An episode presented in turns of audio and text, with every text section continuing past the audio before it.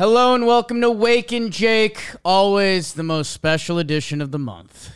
Foolish Bailey is here along with Foolish David as we discuss a couple mock trades we are putting ourselves in the laboratory as Bailey has brewed up, concocted uh, some potential trade deadline deals. I am coming in blind. This is the perfect scenario for me, Bailey. Uh, I, you know, I've been called Connecticut's Joe's McFly. I react to things, um, and I go from there. While you were able to get in the lab a little bit, and I'm I'm interested to see if you're trying to pull pull the fleece over my head. Is that pull the wool over my eyes while I get fleeced? Is that the phrase?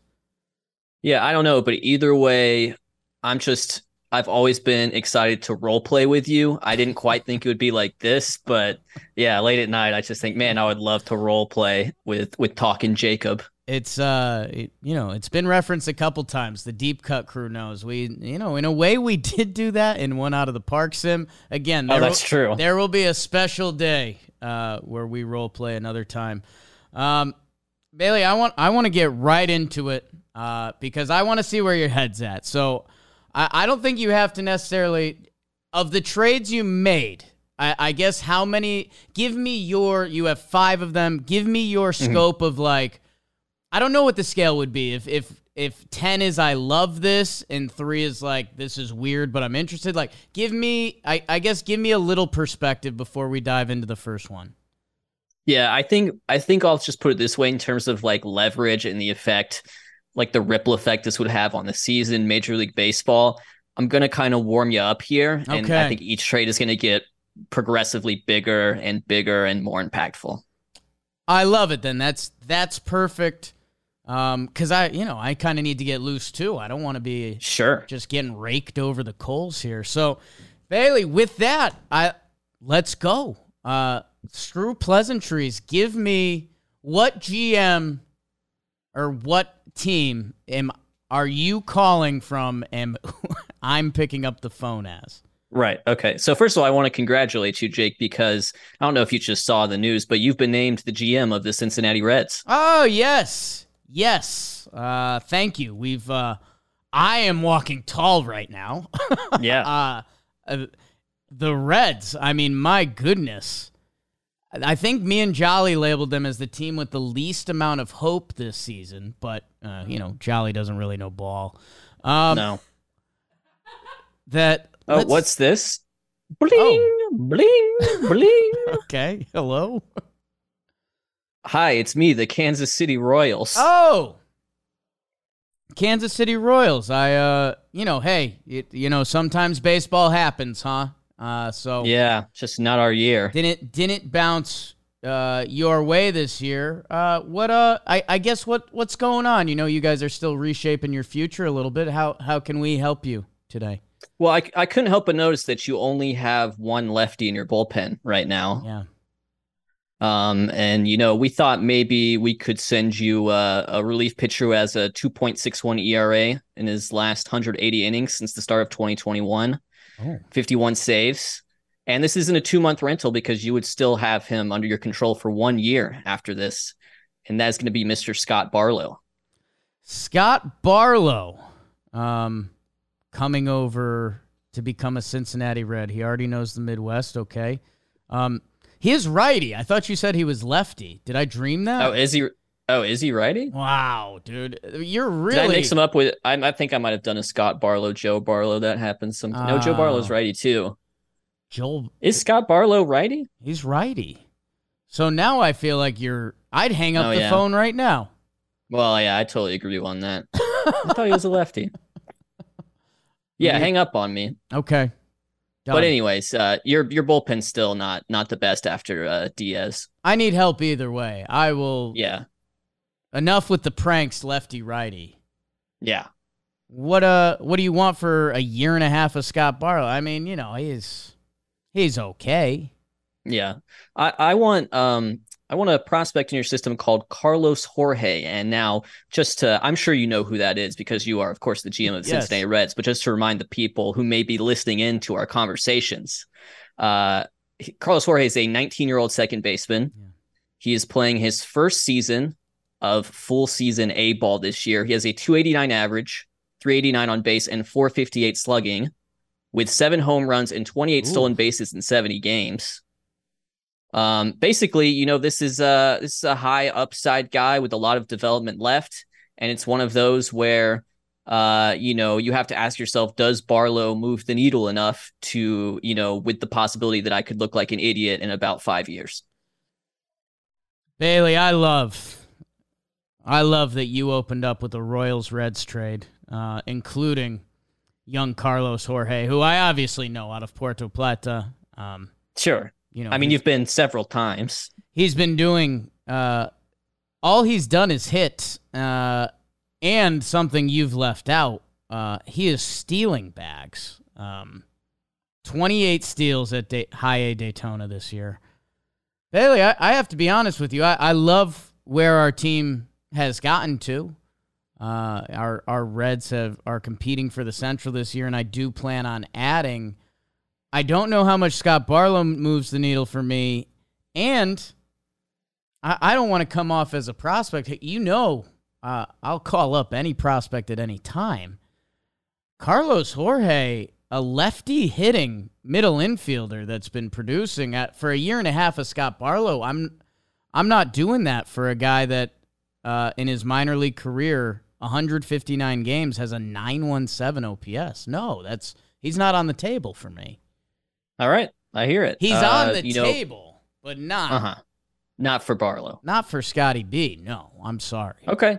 Okay, I got you. I just, you know, uh, relief pitching is going to be at a premium this deadline. So uh, if if you want to play a little hardball, you got to play a little hardball. I'd point out you have Matt McLain and Elly De La Cruz and Jonathan India. You just, you know, but yeah, if that's your move, that's your move. Are you JJ Picollo, the executive vice president of baseball operations and general manager of the Kansas City Royals? Uh, why? Why? Yes, I am. Couldn't you tell by how I hold my phone? if this was a prank call, God damn it! Um, yeah, I, I guess for me,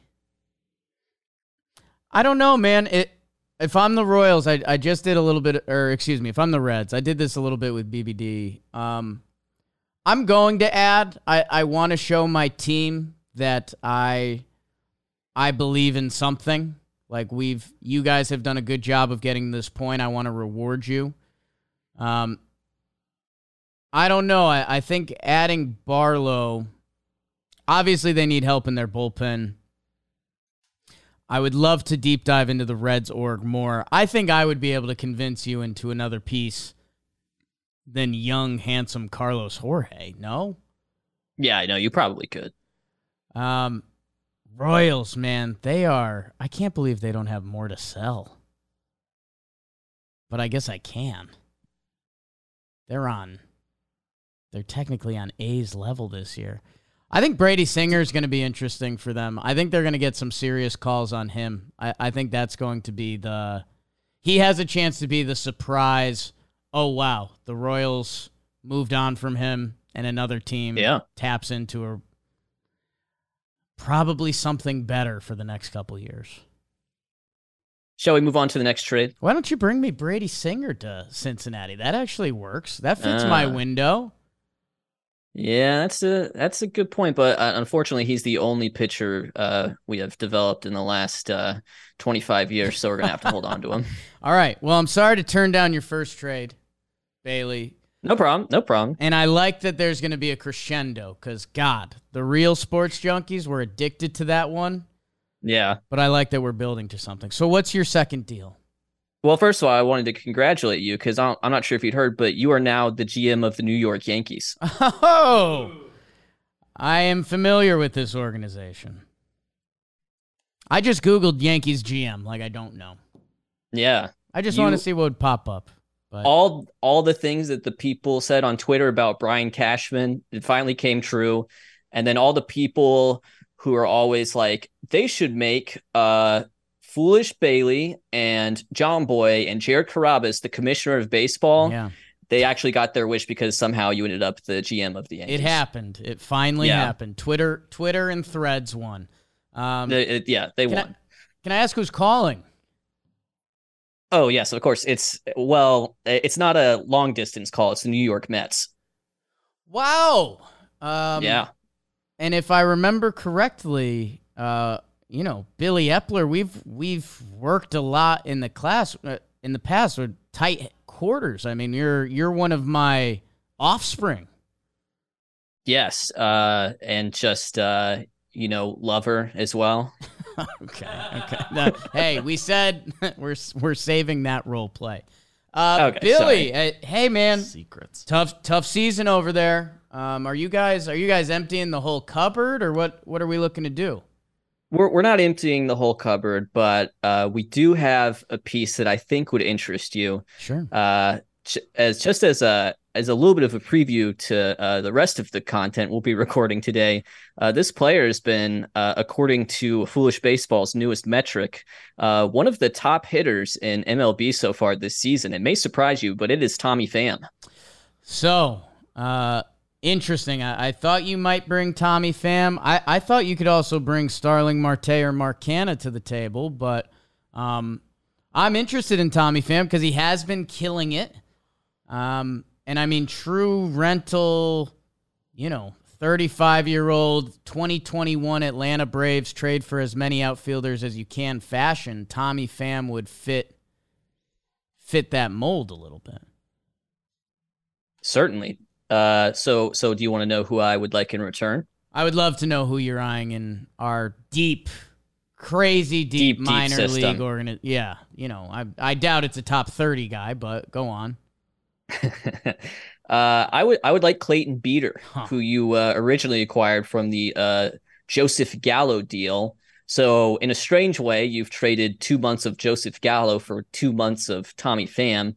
Uh, the trick with Beeter is, you know, he has come along a little bit, but when you look at the walks at the minor league level and just the mm. command and control, he's probably a reliever you know that that's probably uh, he's got some serious reliever risk long term. And you know you guys have a, a pretty crappy offense this year. And mm. as good as Pham has hit on the surface he's actually better sort of under the hood. Interesting. And bailey you did tease it there. I didn't tease it well enough, you you do have a new stat that you want to reveal to the people that we're going to circle up at the end of this. So I'm I'm excited to see where Tommy Pham lands on that because maybe you can make me even more excited about him. Uh, I guess here's what I would counter. Um, if if the Mets are if you guys are doing this, and I'm the Yankees, uh, it's no surprise we've had we've had a lot of holes this year. Um, and if I'm giving you Clayton Beeter, who I think has improved his stock as a prospect uh, since the Joey Gallo times, um, I think I'm going to need you to throw in and probably eat some money on either Canha or Starling Marte. Um, mm. You know, Canha has been, I mean, quite literally Mark Canha. Um, his slugging's a little down, but every other number is there.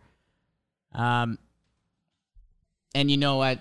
There's a team option for next year. Maybe, maybe for this year's salary, I might, I might have to have you eat a little bit. Um, mm-hmm. And you know, Starling Marte has been underperforming, so. Uh, but you know, maybe we can he could tap into something for a couple months there. You know, we like the speed, obviously, and uh, he could play center if needed. So uh, I guess if it was Marte or Canha that you had to move on from. And you know, I can I can find a 40th ranked prospect to throw in there if that's what's really holding you up and we figure out the mm-hmm. money. Um, what uh, interested, not interested, where are you at? I, w- I would probably move on from uh, Marte just because he sort of owed more money, more years, you know. So this is, uh, you know, where I think we start to discuss uh, cash. Oh my God! I did not realize how much Starling Marte was owed. Uh, he well, will, it's too late. He it's will, too late, no, Brian no, no. Cashman. You've made a terrible mistake. Starling Marte is owed twenty million the next two years. Billy, Billy, Billy, Billy. I Marte's out. I should not have even mentioned him. Uh, you but don't you need speed? Uncle Steve would really have to contribute. Oh yeah, would really have to contribute to that. Um, Canha makes more sense, honestly. Yeah, I Tommy Pham and Mark Canha. The Yankees need lefties, man, but I've heard I heard former GM Brian Cashman complain so much that corner outfielders were not available that I think trading for guys like this at the deadline, if you're not trading for a Soto, um, if you know, um, Mark Canha could come over and have an 800 OPS for two months. Mark Canha could come over and have a 650 OPS for two months. You'd probably say the same for Tommy Pham, although you have advanced stats that may tell me differently. Um, I think the Yankees would have room for both of those guys on their roster. I think the Yankees need to be looking at the 2021 Atlanta Braves as a little bit of a roadmap of what they need to do. That if Tommy Pham and Mark Canha were there, and I was giving a Clayton Beeter and maybe a deeper cut prospect, I would I would be very interested in that trade. Can I can I tell you what I think? yeah, Bill. I, as the GM of the New York Mets. Yeah. I think I agree. I think I would give you Canha and Pham for Beeter, and then you know maybe a little throw in or maybe a little cash or something like that. Should that happen? I don't know because that, well, it kind of leaves the Mets with uh they went from maybe too many corner outfield guys to too few, you know? Mm. Um, but yeah, I mean, if the Mets, it's all about if the Mets uh, want to like actually, that would be like a pretty decent way for them to at least shed some salaries just because Canha's owed some money too. So you you believe in Tommy Pham because I I see the stats. I, be- I, I, know. I think Pham is better than Canha right now, at least for the next two months.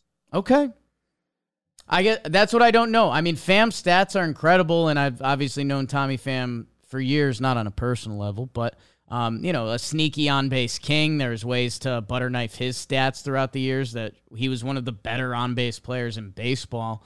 Um, interesting personality to add to your team at the deadline. That would be my oh, other yeah. hesitation, but at the same time, with where the Yankees are at, I'll I'll put any gasoline on the fire.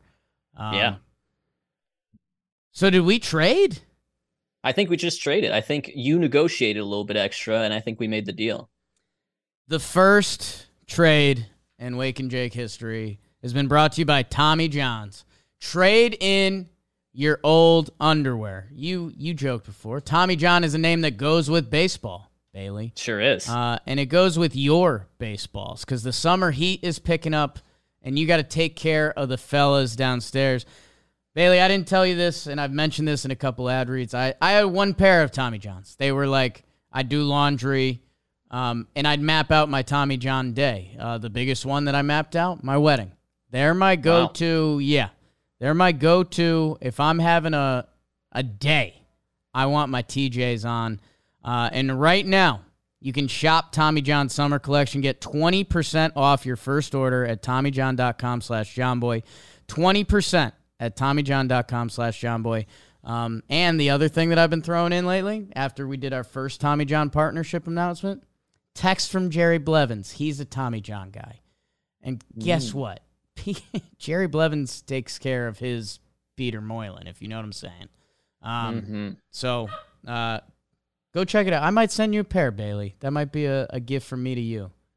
Used or, or new? we'll see how the rest of the trades go. Uh, okay, okay, So the Reds have turned down the Royals. The Mets and Yankees make something work. Which, by the Some way, magic. Cashman, Eppler, uh, they know what each other values. The Mets have extra corner outfielders. The Yankees are hunting for them. Sometimes things need to be less complicated than like, I don't know if we should trade cross town. What if they play well there? Get over it. Exactly. Get over it. Uh, Bailey, with your third trade, Mm-hmm. Crescendo. Where are we going? Well, you it's funny that you bring up the the possibility of, of trading crosstown. How about trading uh, in the division? Uh, because you you Jake, yeah, this is we're we're switching up the roles a little bit here because we're going to kind of make you the selling team, okay, and myself the buying team. That's fine. Uh, Jake, you are the GM of the Washington Nationals. Okay, is that still Mike Rizzo? I'm It yeah, I'm pretty sure he's like the everything there. He's yeah, he's Mike Rizzo. Okay, hello, Hello. hello. Who am I? who am I speaking with? Uh, you are speaking with uh Kim Ng's personal assistant. Ah, hello, hello, Roger. Yes. Hello, yes. Uh, who is named Roger. Yeah. Um, Roger, I'm not sure if you noticed. Our third baseman is Jean Segura. It hasn't worked out. Mm-hmm. That has been a little bit of, of an experiment, a little bit of a gambit for us. It's not working. He's Yeah. not hitting. He's just not the guy, at least for this year. But we're actually we have a pretty good team. Right now, Fangraphs has us at about 60% chance to make the playoffs. Yeah. And we're gonna but we're gonna need a boost somewhere in the lineup. We think third base is the way to go. And of course, you have Jeimer Candelario Yes, sure do. who He's who been congratulations. Yes, I mean this is the this is this is what every bad team should be doing. You go, you sign a guy like that for five million dollars, one year deal. Yeah. Play him every day. Hope he plays well, and all of a sudden, uh, Candelario is the is the third best third baseman in Major League Baseball by fWAR this year. Yeah, you know, I, I think he really got a tough draw. I think he was a little banged up in 22 and kind of kind of had the Tigers rub off on him. Little role play there. Uh, that yeah, that that's really an outlier season uh, for me because otherwise, you know, those past three years, he's 120 plus OPS third baseman, switch hits. Uh, that yeah, he's uh, and I got I Roger. This phone has been lighting up with James Oh, yeah. Candelario trade. So what uh, what are you what are you selling me? Well, granted, it is it is still a, two month rental sort of deal here, but uh, we are going to. Uh, He loves Miami you- though. oh, he does love Miami. Well, that's that's a boost He for loves us. Miami. Yes. Uh, uh, we're going to send you starting pitcher. This is a great baseball name. I don't know if you get bonus points for that. Starting pitcher prospect Dax Fulton, Okay. a 2020 second rounder. Uh, had a good amount of hype coming into this year. He's maybe uh fallen off a little bit because his ERA is around five in Double A this year, and he has a pretty high walk rate. Uh, but he, you know, he throws pretty hard. He's uh one of the top ten prospects in our system. Uh, and but wait, there's more. Uh, we are also going to throw in a second prospect for you, uh, a third baseman prospect you're probably maybe more familiar with, uh, Jordan Groshans, who has been at times in his minor league career a top 100 prospect. Uh, last couple years in the minors hasn't been great, but this is this is very much post hype because there was there were times definitely where he was like a top 50 prospect even. So uh, those two combined uh, for two months of uh, Candelario. Well, I have I have to say, Roger, I'm uh you have my ear. Mm. You have my ear. Um cuz yeah, there's a little we're in a little post hype with Groshans, although he's, you know, he's been struggling at AAA Jacksonville a little bit this year. Um you know, he was he was fine last year, and he's been traded a couple times now. I guess I would have to. Yeah, he was with Toronto. I would have to check some of his character issues. Um, you know, if you guys are also looking to move on uh, from young Jordan, that would, um, I don't know. I'm a little suspect there. The pitcher, who I haven't forgotten, Dax Fulton. Yes. You know, big lefty, 6'7", 235. Uh, if I'm being honest, what I do as Mike Rizzo hmm is I do uh I'm gonna have to you know what? Actually give me give me one second. I put the phone down and I go, We're punching this. Um, but I'm Mm. just trying to play it cool. I probably I get back on, I beg for like some nineteen year old uh kid, island kid that throws a hundred and say, you know, throw him in the deal, it's done right now. Uh, but I think you're giving I think you're giving more of an offer than I guess I expected. Because, you know, like you Mhm. said, Groshans was a former top 100 prospect. I think Dax Fulton uh, dipped dipped in there at one point. Uh, baseball, Yeah, maybe preseason. Baseball Prospectus 2022, the only place he showed up. That, yeah, if I could, this was the goal of bringing Yeah. in Jeimer Candelario, right? It was, hey, this is one of the teams that I you can get guaranteed playing time, we'll put you in there. He has been great this year. That if you're offering me, and the part that may be coming realistic about this, these are two prospects that are running into it a little bit. Uh, yeah. Dax Fulton hasn't been lighting the world on fire. Same with Groshans. That even with some name familiarity, um, this is a somewhat fair offer. Slash, I think you might be overpaying, so I would accept. All right. Well, I think we've got a deal. Can I, from my perspective, I'm just sending away two prospects who aren't having a good year to, you know, hopefully punch my ticket to the playoffs. Yeah, I don't I don't want to say it's a no-brainer on your end, but eh, you know, pitching wise the the fish are there and then uh, the Marlins organizationally, you almost have to be at a point where like, hey, maybe we don't have the hitting part figured out, so if we can tap into a guy that's having a nice year, switch hitting at third base, we can plug into the middle of our lineup. That doesn't seem too bad. So I like that. That's not um not the sexiest trade you might see at this deadline, but a real one, I'd say. Oh yeah, I mean he's he's almost certainly going to be traded. So that's and honestly, of the guys you can pretty much guarantee will be traded, he might be the best position player available. You know, I mean he's Ooh. I mean it's him and it's like, you know, Bellinger and uh, you know, it's yeah, it's I mean, he's having a really good year. Yeah, Belly trumps him. I mean, I think so form, too. Former MVP who has been performing the shoulder injury stuff. Um, what other position position players like a lock to be traded? Assistant GM Ooh. BBD's thinking on it. I don't Something know. That's the weird thing. Like all the bad teams are bad because they don't have hitting. Yeah, a Cardinal will be traded. Right. Yeah. we don't know. don't know which one. They'll, they'll keep who. somebody. Hmm. Yeah, it's there's it's a lot of like maybe because like maybe Lane Thomas gets traded and then you know yeah. that's another Washington guy. I was gonna say I might Candelario. I was gonna say I might up the package a little bit and, and try to get Lane in there too, just to see where you guys are selling high on him. But his his baseball yeah. savant was really nice, if I remember correctly. He's he's doing really good, but I think they have I think they have uh, years of control yeah, over him that two, would make it harder to part with. Two and a half. They don't, they don't have to do it right that, now. Yeah, I don't. I don't see that happening. Okay, I two for three. Two for three. In division. But if you're the Nats, I mean, you're looking at two months of Jeimer in a season that doesn't matter. That's a no brainer. Um, yeah. And crosstown rivalry. So we're just we're breaking the mold. We are. Where are we breaking the mold next? Jake, congratulations, buddy. Yes. This is this is is this the fourth time I've done this already? um, I was just yeah talking with uh Andrew Friedman, mm. and he was saying, you know what? I think I've just had enough. I think I want to just go sit by the beach, let someone else run the Dodgers. And he, weirdly enough, in the conversation, he mentioned your name. So I think you are now the GM of the Los Angeles Dodgers. Wow. That's uh that would be a big step in my career.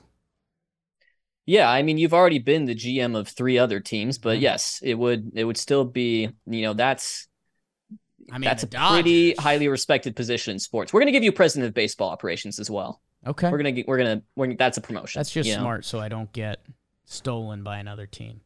Um, yeah, exactly. Who's uh who's on the horn? Hey, it's me, the Chicago White Sox. I thought it might be. Yeah, you probably figured that was what it was going to be. I thought it might be. Are you calling about a local boy who's on your team? Uh, no, I'm calling about Oscar Colas. No, I'm just, yes, I am calling about a local boy. Okay. Um, the local boy by the name of Lucas Giolito. Mm-hmm. Uh, I can't help but uh, recognize that the Dodgers pitching staff and particularly their rotation is sort of uncharacteristically bad. Um, because if you look over the last few years or so, they have been historically great. Right. And now as a unit, they're probably right around average. But you know, I mean, we've uh, you know Kershaw's coming back, Buehler's probably going to come back. Um, you know, and some of our young arms, Bobby Miller, Emmet Sheehan, Michael Grove, like we're you know we're we are the Dodgers. There's there's a reason yeah. they handed the keys to me. Like, well, we we can still win this thing. Oh, I I definitely agree, but uh, you know, don't you want to, you know, go ahead and make yourself hopefully the favorite in the West? You're, still trying to chase down those pesky snakes, you know? Oh, they're we're putting them in our rear view. They're gone. But, but no, I, I, you know Lucas Giolito that change up. I think he he would he would like pitching in front of the hometown crowd. What a a true rental. I mean, what I'm sure you guys aren't looking for much. Yeah, well, it is a rental, but I do think just with you being the Dodgers, there is also the possibility to extend there. But yes, a, a rental. He has two months left on his uh, contract, effectively. Uh, here's who I'd like. Uh, I would like, uh, and I don't know how to say his first name, so I'm going to attempt two pronunciations at it. It's either Jorbit or Yorbit, and I think it's Jorbit. Okay. But Jorbit Vivas, a second baseman slash third baseman who has performed at every level of the minors, currently a 136 WRC plus as a 22 year old in Double A. It would just be a bat. You guys have Michael Busch. You guys have Gavin Lux, who's going to come back next year. You know, you you've you grow guys like this. How are you spelling this gentleman's name again? J O R B I T. Jorbit. Like orbit, but with a J. Oh yes, of course. There's Jorbit Vivas from Venezuela, um, who has been putting up some nice numbers at Double A Tulsa this year. Okay.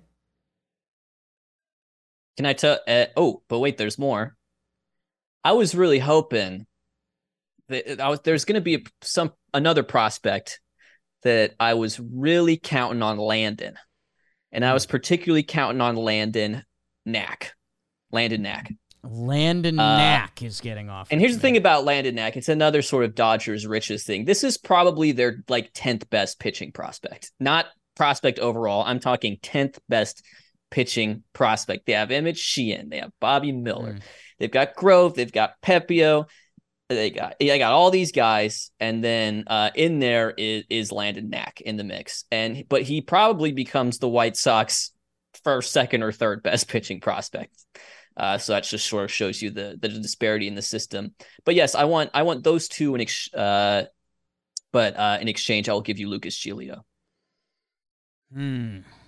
Um, who, by the um, way, is an incredible uh, uh, addition to the uh, Chris Rose's rotation as well. So that's uh, that's bonus points. That's right. We would we would get some extra views and sell tickets from that Jomboy Media push.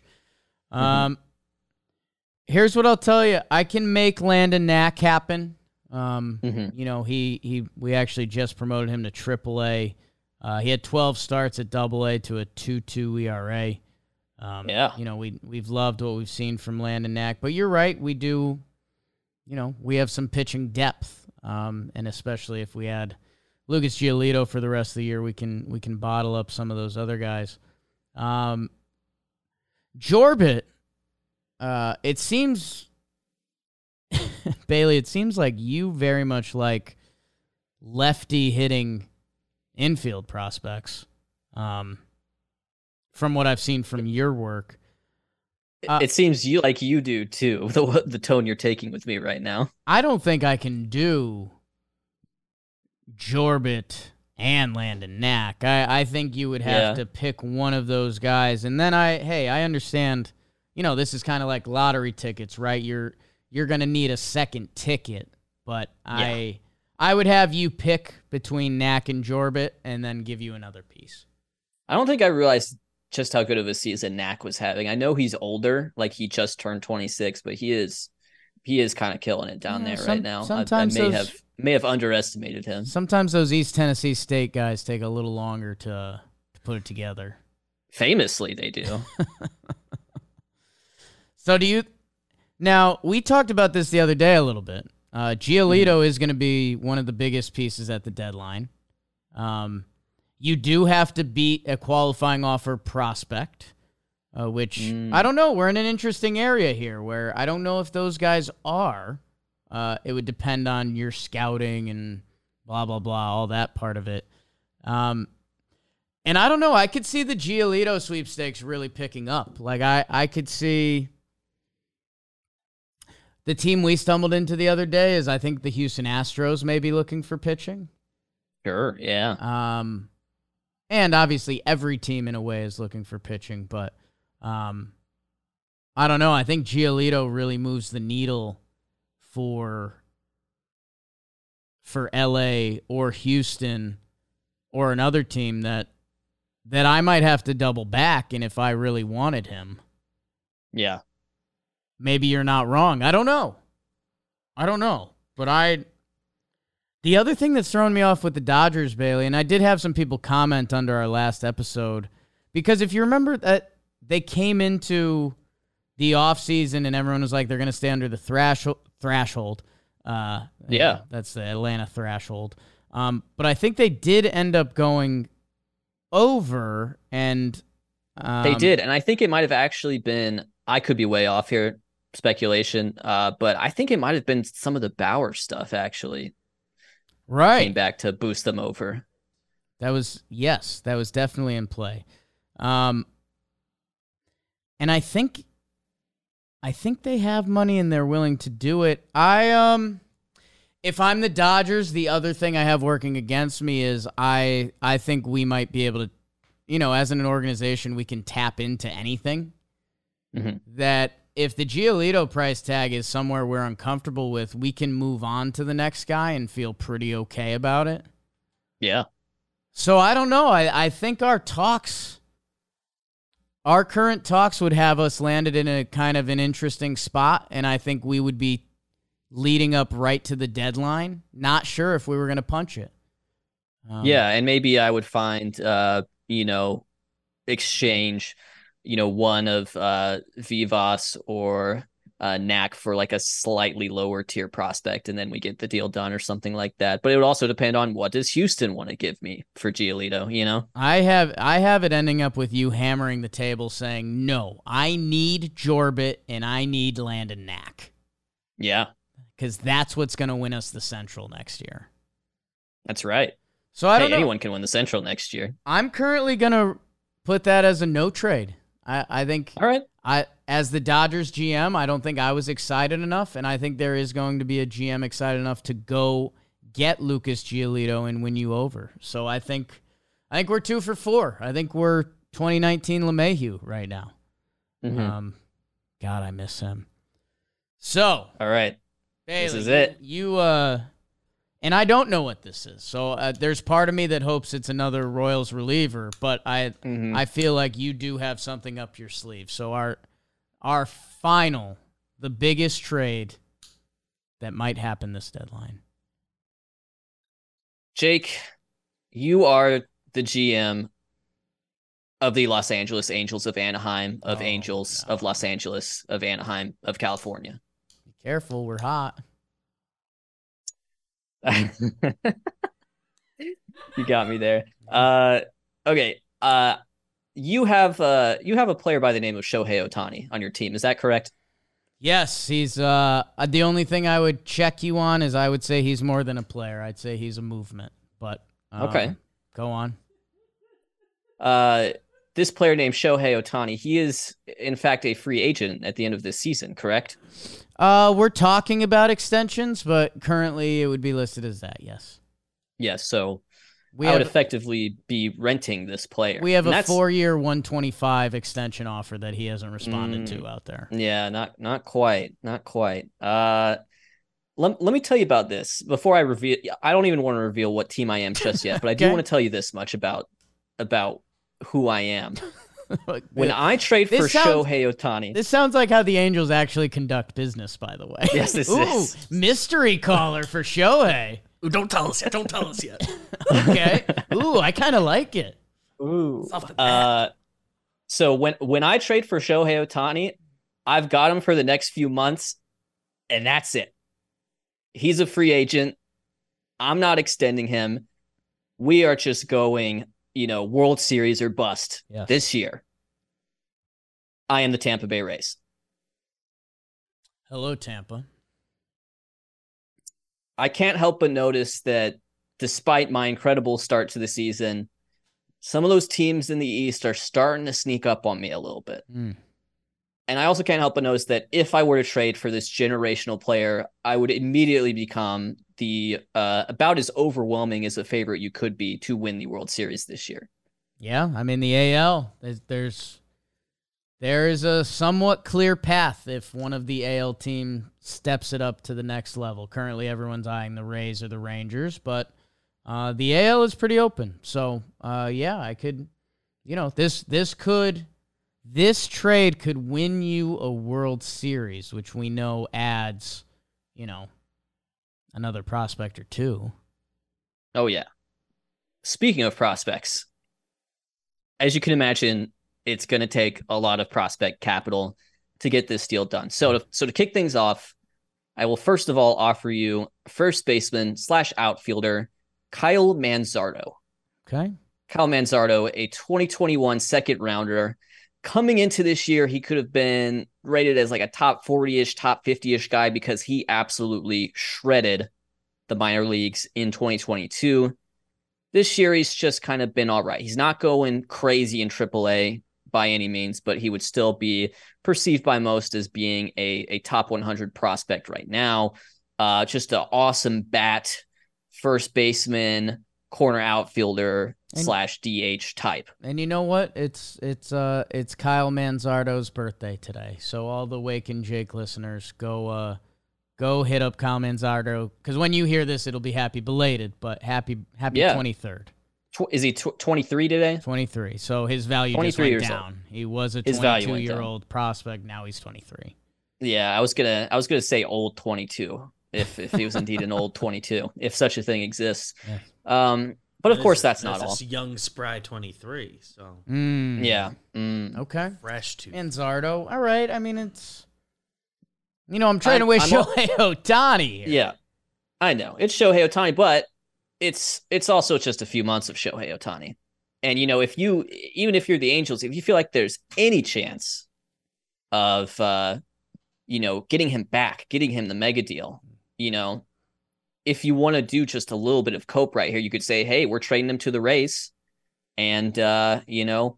Uh, they're not. They're probably not going to extend them. They put all their eggs in the Wander basket, and we know Right. they just don't operate under that type of budget usually. We're still gonna have a chance Uh, in free agency. Yeah. All right. So, uh, in addition to that, because you can't imagine that was all, I will also offer to you shortstop Carson Williams, a 2021 first rounder, so same draft for us, uh, who is sort of rocketing up the prospect list right now. Right now, if you look at any sort of, of those like mid-season update prospect lists, he's like a top 25-ish prospect in baseball. Uh, you know, I know you have Zach Neto, you know, you, with those two, you'll kind of have your uh, infield figured out for the long term. That's your offer. Yes, I, I want to see what your thoughts are on that offer. I have to be honest with you. I um I'm expecting a little more. Um if if I'm being honest, as the Angels GM, if I trade Shohei Ohtani, this is going to be the move that I am remembered for forever. This will be Right. This is a legacy trade for me. And it can go one of two ways, right? It could be I was the GM. What was it? Perry Min-? Is he? Yep. Um, cause I could ride this out forever. I, I could be the GM that, hey, we weren't re-signing Ohtani. We weren't gonna do anything. We weren't probably gonna make the postseason, which again is a little reflection, a slight reflection on me. I'm new to the gig, Billy Eppler. Um, but I could also make a career out of this if I do this right.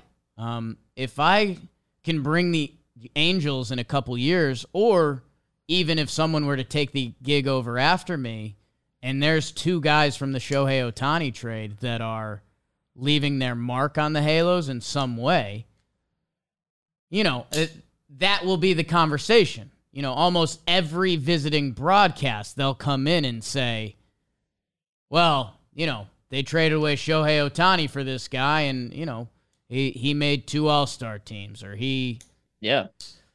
so The other thing that I, I look at as a comparison, and people may be shocked to think of it as apples and oranges, but the Max Scherzer Trea Turner trade. Um, Mhm. There's another year of Trea that, you know, if Ohtani is Max Scherzer and Trea Turner, which in a way he is, um, in theory, you're missing out on what would be a year of Trea Turner in that trade. But I would contrast Shohei Ohtani. it's uh, Yeah. like this guy is living Babe Ruth. Uh, this guy will literally bring in ad deals for your final three months of the season as they air his games in Japan. That I think organizationally there is a comparison to be made there. And in that trade, it was Josiah Gray, a young potential filled starting pitcher who has now blossomed into his own and actually made the All Star team. Little Nata Tootie um, Mhm. in that All Star. Uh, got Cal Keibert Ruiz, Mhm. Uh, who's been, you know, more or less an everyday catcher for us. Uh, he's, you know, still figuring things out, but as catchers go, uh, it looks like we're going to have a, a young starting catcher to pencil in for the next few years. And we were also, you know, a couple pieces thrown threw into that. Your guy Gerardo Carrillo, Carrillo. Oh yeah, we go way back. Um, he, uh, you know, he's working on things as we all are at the minor league level. Um, and it was also Donovan Casey, uh, who also working on things at the minor league level. So if I'm doing it, I need two big prospects. Um, I just gave them to you. I think if I'm the Rays, I would want a pitcher and a hitter. Mm. um, in kind of Shohei Ohtani. And, you know, there's going to be a couple throw ins that our scouts like that aren't prospects or another 18 year old or something like that, just because, again, I'm going to need lotto tickets if I'm giving away Shohei Ohtani. Um, I would pick one of Manzardo and Williams, I think. Mhm. And then I would probably try to go for Taj Bradley. Um, I, you know, he's 22 years old. He's made the big leagues this year. He is he is the pitching side of it that I, I would need. I would probably go Bradley and Manzardo. Um, Manzardo is higher ranked than Carson Williams. You did mention he's climbing, but uh, Manzardo, you know, he could be called up this year if we wanted to, or next year. That I I'm basically guaranteed two major league high level prospects that by this point next year we could be saying like, wow, they you know they got a return for Shohei Ohtani. That I I think I would have I would have to have the give me Taj Bradley, Manzardo, and two random throw-in prospects that you pretend to care about but you don't. Right. Oh no, I can't believe we lost the two random throwing no, prospects. No, no Oh way. heavens! Take Oh. a Blimey. me. let me pick out a random name. Uh, Cameron Misner. No, actually he's Ooh, I ooh, I actually kind of like yeah he's Mister, he's he's ranked on their list, so I'll take him out. Um, let's go. Uh, oh, Sean Hunley. Stop! Stop it.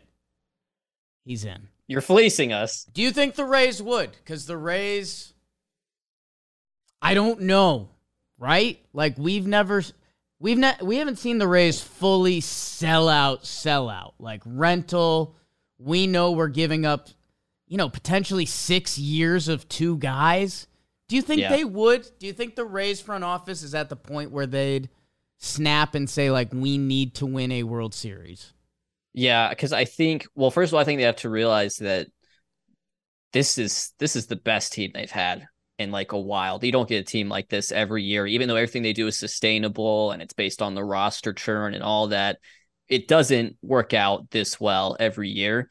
And I also think, you know, what smart teams do like the Rays is they they sort of they sort of stay ahead of the curve and they zig, uh, you know, when others are zagging. And so, you know, if if everyone's trying to be the smart team like the Rays, you know, then then maybe the the least predictable, least razy thing to do, like giving Wander Franco the mega contract, absolutely franchise defining, would be to go, hey, let's get we have as stacked of a farm system as anybody. Let's go get us a Shohei rental and try to win the World Series and become legends. Yeah. It's um it's interesting. It's going to be talked about everywhere for the next two and a half weeks. I or I guess it's two weeks now, right? My math right on that? Two weeks. Uh, and we will know if Shohei Ohtani gets traded. And I was I was pretty much a firm no, and now I'm I'm kind of a yeah, you have to trade him. Like mm-hmm. unless the Angels reel off eight and two, nine and one, something like that, then you can't, and I respect it, and that's where I want to be, obviously. Um, but otherwise, you kind of have to. Um, and if you are the Rays, that would be a really interesting moment because I'm sure they have big plans for Taj Bradley. I'm sure they have big plans for uh, Manzardo. To actually look around the room and say, hey, are we going to give up potentially six years of two really good baseball players for two months of one really good, one incredible two way baseball player. The conversations yeah. in that room would be unreal. Um, you think the Rays, if I said Bradley and Manzardo and two randoms, you'd punch it? I don't know. The problem is like you have to almost ask yourself how much how much does having Taj in the majors this year move the needle for them? You know, because uh, that's a player they could become, you know, more and more reliant on. You know, even getting into the playoffs. I had a th- second sort of permutation of this trade where if you said no to those two, okay, I would also throw in uh, who is currently ranked as their fifth best prospect, uh, left-handed starting pitcher Mason Montgomery, uh, 2021 sixth rounder thirty percent strikeout rate in Double A. Our analytics just turned twenty three. Our analytics hate him. They hate they hate Mason Montgomery. They hate Mason Montgomery. That's why the Angels we breed pitchers. Do they not like the fastball shape? Because he is deceptive. it's that damn. He's got the the second highest release point in in Double A baseball. Um, yeah, man, and just uh just a reminder as we dream these trades and we dream more trades going forward. Um, I want to double check this, but uh, Taj Bradley is uh, is he the gift that keeps on giving trade for the Rays? Um, yes. Uh, Taj Bradley was the um, my God. So wait, it was Chris Archer. Am I reading this right? There was was there two Oh, are you thinking are you thinking Shane Baz? Is that who you're thinking of? The Pirates sent Shane Baz to the Rays with Tyler Glasnow and yes. Austin Meadows for Chris Archer. Yeah. How did Taj Bradley, because he was drafted by Oh, I no, he's drafted it. by the Rays. I misread it. I was I was reading Glasnow's Pittsburgh fifth round pick. I was like, my God, if he was in that deal, it feels like there's a new prospect in that deal every damn day. Um, the Wizard. They of- do have one trade with an insane tree. The Rays do, but I don't think it's actually the the big Glasnow one that everyone remembers. But they do have one. It's like a I don't I don't know if it was when they traded Longoria or what, but they do have a trade where they've basically built their whole team off of. But I can't remember which player it was, but it was probably like a decade James ago. James Shields was it one of those? Maybe, maybe, maybe something like that. Yeah. Um. Did that last deal get done? I don't know. Yeah, if you don't like Montgomery, I'm not sure if that deal gets done because I'm not sure if the Rays are giving up Taj. I don't think they would. I, I think I think the Rays are so gung ho as an organization that I I agree you're right. I think the Rays will acknowledge that something's different this year. Like, mm-hmm. hey, you know, I trading for old Nelson Cruz, Joe Ryan, by the way. Mm-hmm. Um, you know, hey, you know, maybe old Nelson Cruz goes nuts and has a has a 900 OPS while he's with the Rays, and that didn't happen. Um, to clear out five years of their future for one guy. I just think the Rays front office can't do that. That they would. I think they would rather go trade for Giolito and a hitter Yeah. than tr- than pay the Ohtani tax. Um, but I don't know. That's Can I, can I throw out one more name out there? And I didn't include him in the mock kind of on purpose. But Junior Caminero is like becoming a huge, huge prospect for them right now. And it would be sort of interesting to see A, could he be involved in that trade? And B, you know, or is there, you know, as I've sort of proposed, a world where the Rays say, hey, we traded for Ohtani. We didn't give up Caminero. That's a win for us, even if we gave up Taj Bradley, you know? Ohtani is such a different thing, man. I uh I can't imagine cuz like I like everything I oozed about being the GM that trades away Ohtani and I better make Mhm. sure that leaves an imprint. Like going going back to the Gerrit Cole to Houston trade when it was like here's four pieces that all might rack up one war in us in their 3 years. It was like, "What?" You're Yeah. trading away Gerrit Cole. You should you should want impact pieces, not pieces to keep your organization like when you need to call someone up when they're hurt. Like that was crazy that I if I'm trading away Shohei Ohtani, I better be able when I'm on Sirius radio in a couple years be able to say, "Well, I got these two guys." Yeah. Um, and six or seven years of like three war players and you know And the other the other side of it is to be the GM that goes and adds Shohei Ohtani to your team, like that's everything you've ever wanted. yeah like it, you have a Rays team that bangs like no team ever. They pitch like traditional Rays teams. They play defense like Rays teams, but they homer. Jose Siri is going to have a 28 homer season, and you can add Shohei. If I'm any team and the Angels are ending the phone call with, if you do this, it's done, it's going to Yeah. be really hard for me to say no. Um, Right. And maybe that's why I'm not a GM, Bailey. Although I was five times in one day once. you were And I congratulations And I can say that. a busy thanks- day you made a lot of trades I, uh, I'm busy. you made man. you made about two and a half trades i think yeah, there's there's a couple question marks out there. Um, Yeah. can't believe you you ended us with the junior Caminero um, ending. Uh, he's rocketing up like that's he's i don't like it's it's not quite wander franco but i mean it's it's a little bit wander franco-ish like like that 20 i guess it was 19 franco had or 18 imagine uh imagine being the the prospects traded for Shohei Ohtani. Actually, That's maybe got to feel good. Like that's got to be like, oh, they were only going to trade me if it was for the greatest player of all time. That's how good I was. it feels good, and then I think it's horrifying. Yeah.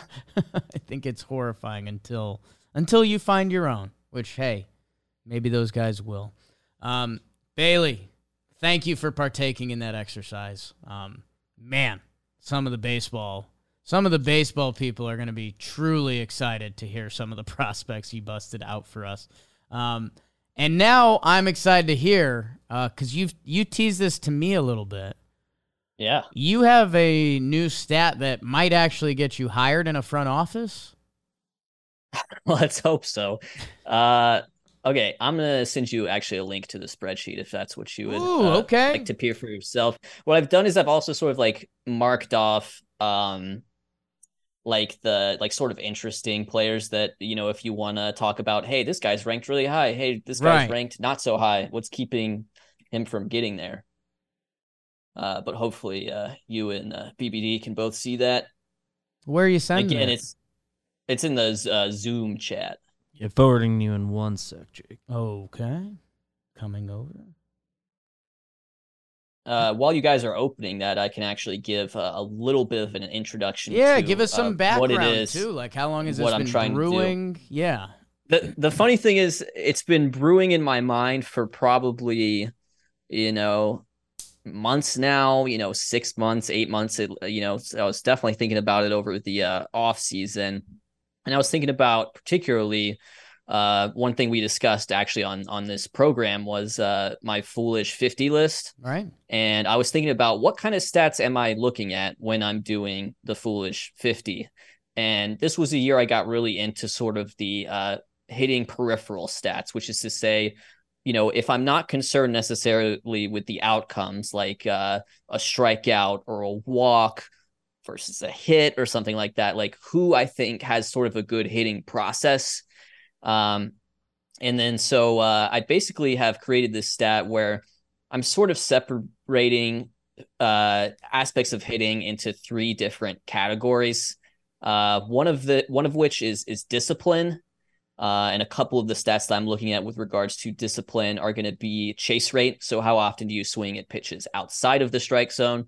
And then also in zone contact rate uh, gets a pretty big emphasis here. So, if you take a swing at a pitch in the zone, how often do you make con- contact? Out of zone contact matters as well. But the thing is, you're probably going to do damage on the pitches inside the zone. So, we want to see the contact be good there. Uh, another another DM looking at I I just called like dingers or something like that. Um, but that's going to be you know your barrel rate and your hard hit rate. Um, I've, I've, I've thought about sort of average exit velocity being in there, but that, that's a that's a number that can be a little bit wonky sometimes, like depending on how that exit velocity is distributed. So I think almost like the hard hit rate. Is if better. you're hammering it into the ground, that number can become deceptive, right? And that and that's where the third D comes in, ah. Jake. Oh, very smart. Uh, distribution. Um, so I've looked at a few things here, but one of the bigger components of distribution was uh, what Statcast calls sweet spot percentage. Uh, sweet spots percentage. That's how. That's the percentage of your balls, excuse me, that are between eight and thirty-two in terms of the launch angle. Basically, the sweet spot for you know hopefully getting the base hit. Uh, if you hit it in the air and hard, hopefully it's a home run. Uh, but yeah, so that's uh, uh, that launch angle component uh, is certainly there, and it's have it, it's had a pretty interesting effect on uh, some of the hitters. Okay, so I'm I'm now in the list.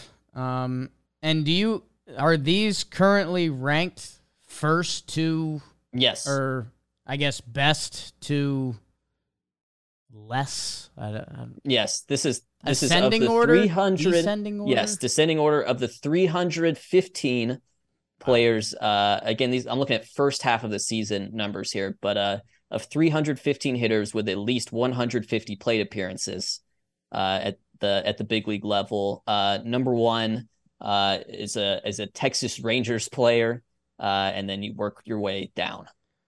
So, at the top of this list, and this is this is what gives the list some pretty good merit off the rip, Bailey. Um, Thank you. I'm seeing Corey Seager, Mookie Betts, Mike Trout, and Freddie Freeman, which I don't think. I don't. I think if you asked and you polled around baseball who are, you know, the five best hitters, I think there's a good chance all four of those names popped up.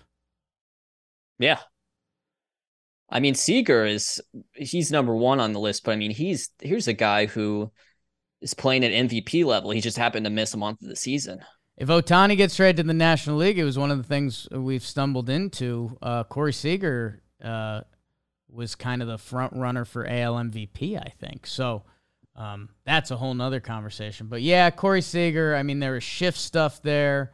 Um, I think that Texas Texas ballpark figured itself out a little bit. I, I remember reading when they make new ballparks, sometimes it takes time for like the cement to actually like figure itself out. So Texas was this crazy pitcher's park, and now I don't think it's as, as bad. Well, at least not for the Texas Rangers.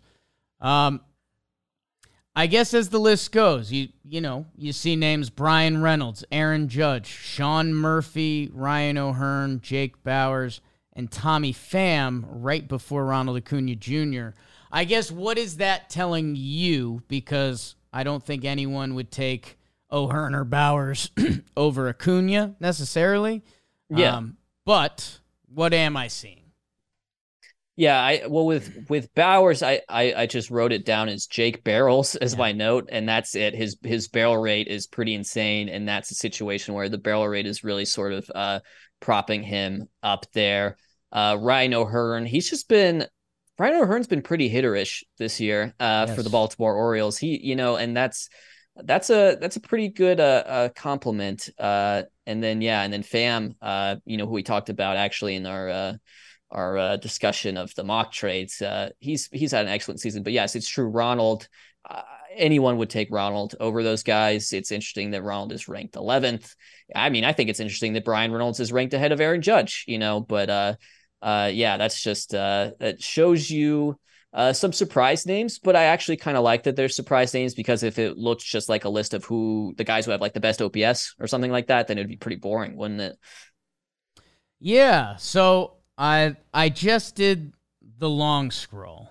Um, mm-hmm. and you know, you you have some notes on here, including Maikel Garcia might be him. Um, yes, for your Kansas City Royals. Um, I guess as the list goes, like I'm seeing Luis Arraez, who's having a historic first half, but obviously more contact base. He comes in at 125 on the list, sandwiched between Tyler Stephenson and David Peralta. Um, so yeah. I, if you were applying to be in my front office, I would say I don't. That that seems like an outlier. Yeah. The tricky thing I, I found, and actually, um, because they are uh, fairly similarly ranked, uh, I can I want to compare the two. Steven Kwan versus uh, Luis Arraez who are hitters who have, I think, in most people's minds, like a pretty similar profile overall. Um, Kwan is actually ranked ahead of Arraez, and and the, and the funny thing with Arraez is is um, a lot of his sort of process is similar to Kwan's, but he chases more. Arraez actually chased like a lot out of the strike zone this year, even by his general career standards. The thing that makes Arraez special that I haven't really accounted for in the stat is that when he swings at a pitch outside of the zone, he almost always makes contact. So it's almost like, you know, oh, you chased. That's bad. You're not going to walk. You're going to strike out, idiot. But for him, it doesn't matter as much because he's probably mm. just fouling that pitch off and then he's getting his pitch in the zone and hitting a single up the middle of the next one. Um, so that's what I mean. He has Luis Arraez has made contact on 94% of his swings outside of the strike zone. That's preposterous. Um, and that's something that, you know, the stat that's a minor factor into it, but it, it, maybe needs to account for that more uh, with regards to a hitter like Luis Arraez, who you know he can he can he can chase, but he will still extend the at bat. So I'm uh I'm high level. I'm a GM. I've I've mm-hmm. been a GM this whole episode. Um, I call you in and I I'm looking at this and I'm like, this is interesting. I see I see some of the concepts and constructs. I uh, I guess if I was like, hey, you believe in this, and I, I think there could be something on this.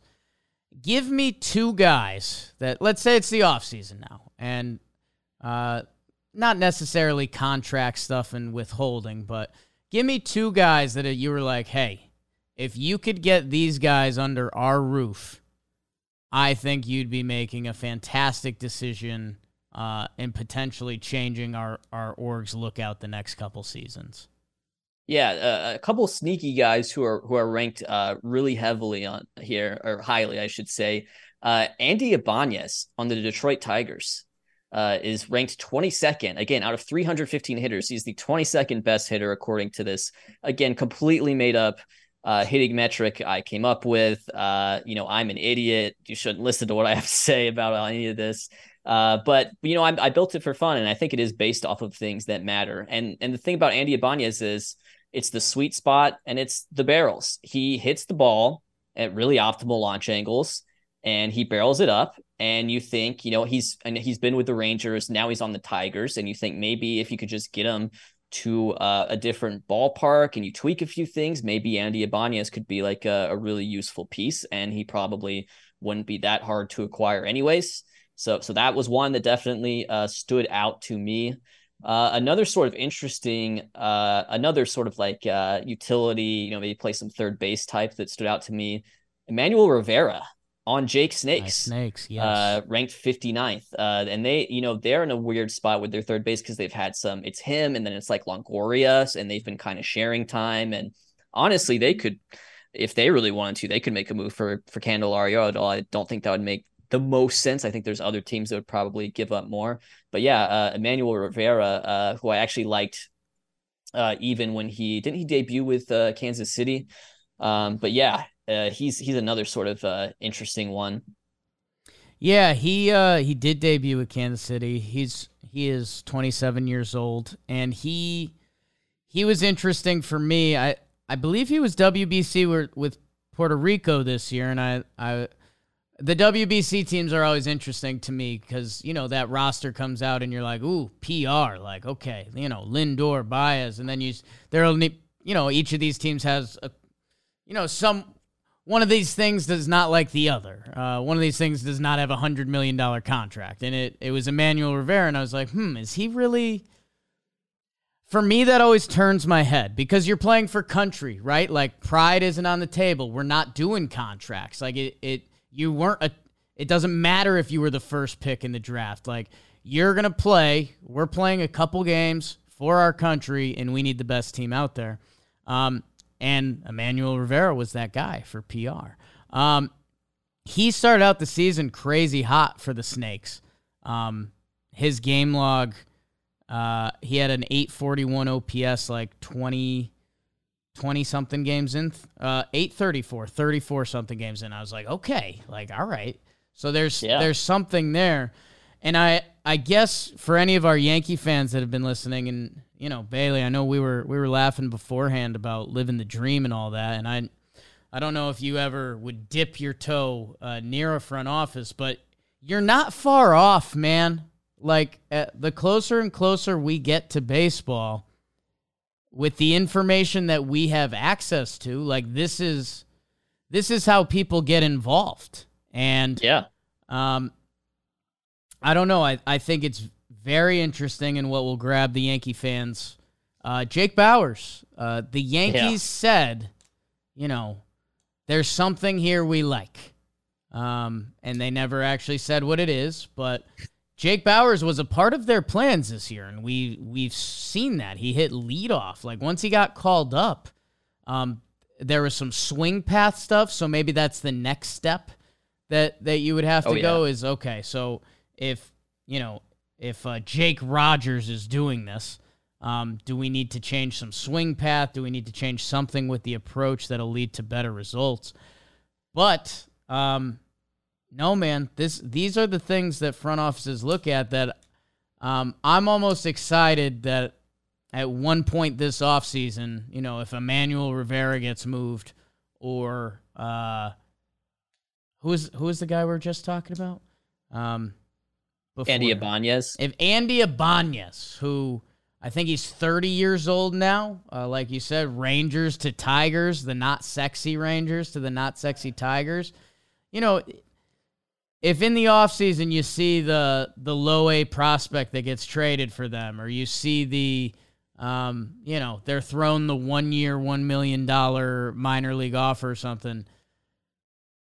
This is what orgs are looking at. And then you might have the guy that you fall in love next year because they weren't on your radar and then they finished with an 823 OPS. And uh, part of my soul is also talking about Gio Urshela right now. Yeah, another another one. Uh, Ryan McMahon. He yeah. could he could be moved soon. You know, so he would be one uh, definitely to keep an eye on. I Bailey. Okay. Sometimes I struggle with initiative. I like to do. Mm-hmm. Uh, when there's something to do, I do. A team needs to get their hands on Ryan McMahon. Um, oh yeah because the fact that well, a they do have a team friendly extension on him, so like I, I think the Rockies will hold on to him. The fact that he has a career OPS plus under 100 because he plays in that ridiculous ballpark is so dumb, and we're just absolutely missing the memo. Um, I think if he got traded to another organization tomorrow, I wouldn't be surprised if his numbers were the same or better. Um, and you know, if he has a 70, he has a 791 OPS right now and a 103 OPS plus because yeah. he plays at Coors Field. Um, there might be some people that are SMHing right now, but I'm I'm shaking. They may be SMDH. That's even worse. They really might be.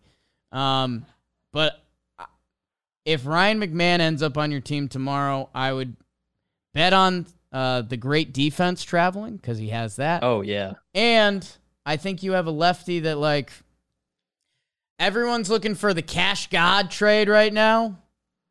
Ryan McMahon, lefty swing, Yankee Stadium, like that would be it.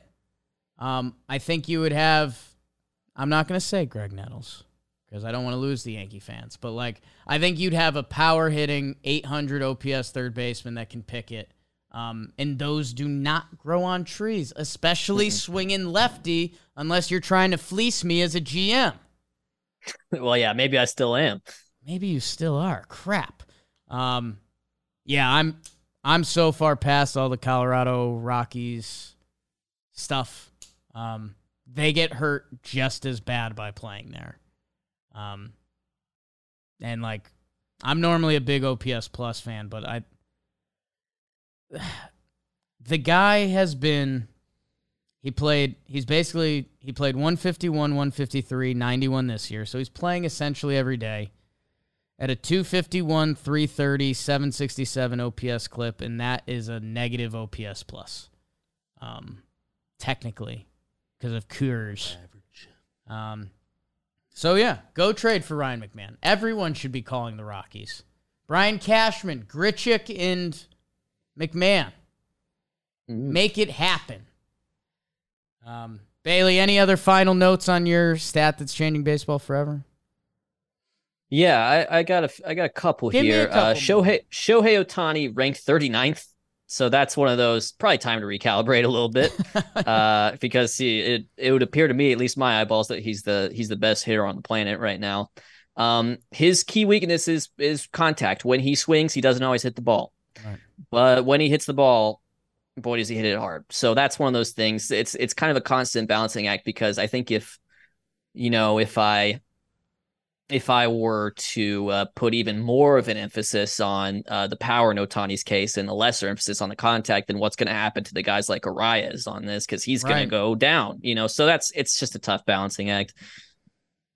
Well, that's and with any of these stats, it they are just stats. It's where I get mad about, and now I'm old man yelling at cloud, but like batting average is a stat that just needs to be taken into perspective. Um, Yeah. and It's a huge component of on base percentage, which I think every sabermetrician would agree is super important. And so, if 80% of your on base percentage is batting average, then yes, in that regard, batting average matters. And uh, the the other thing that you know they teach in school and some of us skated by is showing your work and like with 39th ranked Ohtani, uh, a step below Nick Pratto. Shout out to our Royal stands who have been telling me he can hit.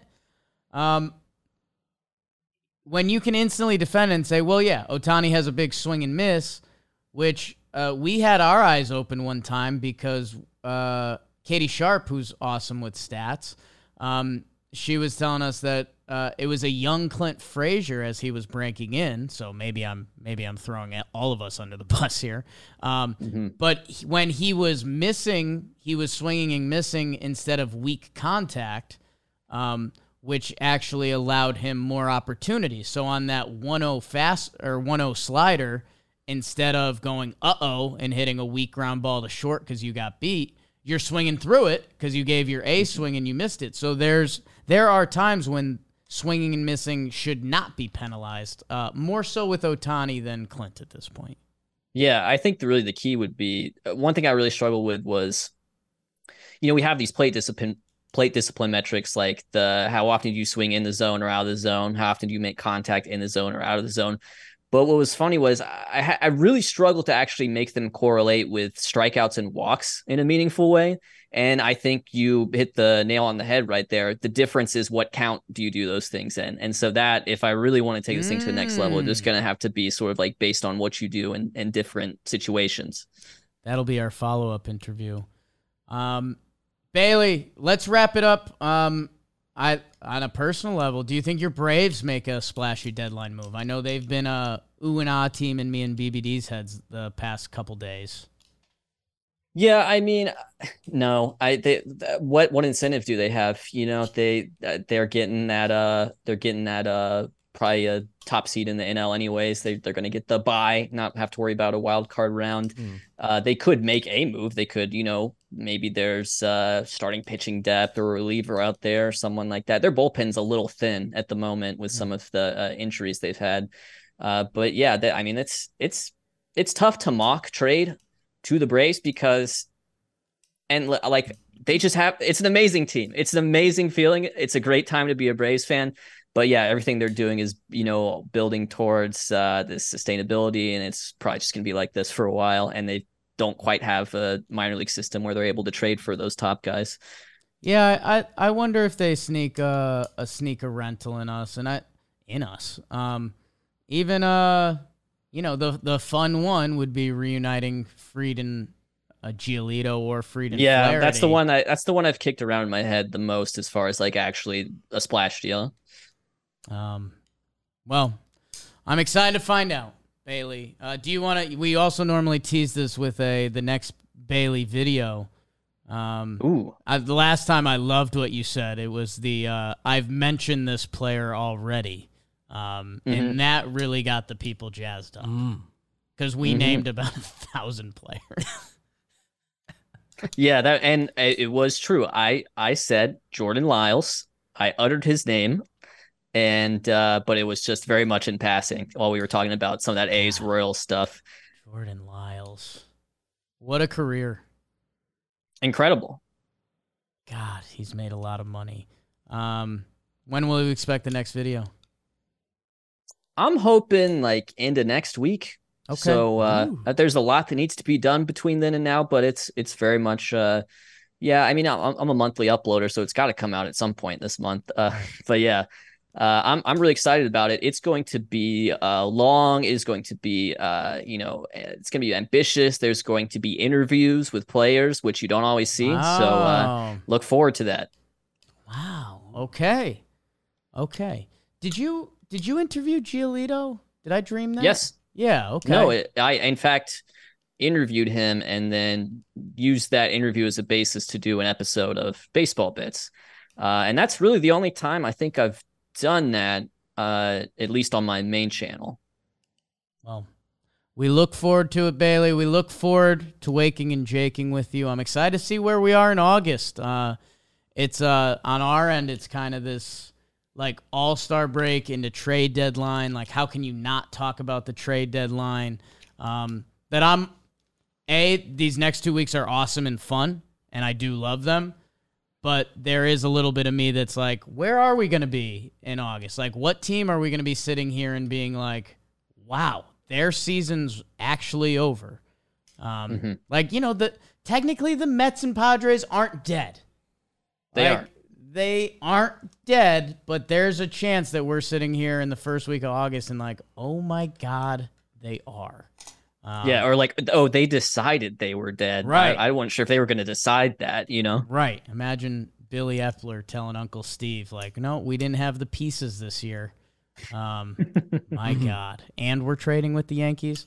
Uh, Bailey, thank you. You're the best. Everyone go check out uh, Foolish Bailey, Creamy Beige. I always do that joke. Um, BBD, also the best. Uh, we will be back here Monday. Is that trade deadline week? No. Two. Yeah, uh, yeah, yeah, the following. Okay. Thank God. Um, But I just had a moment, so Wow. Scary. Passionate. wasn't certain. Thanks, everyone.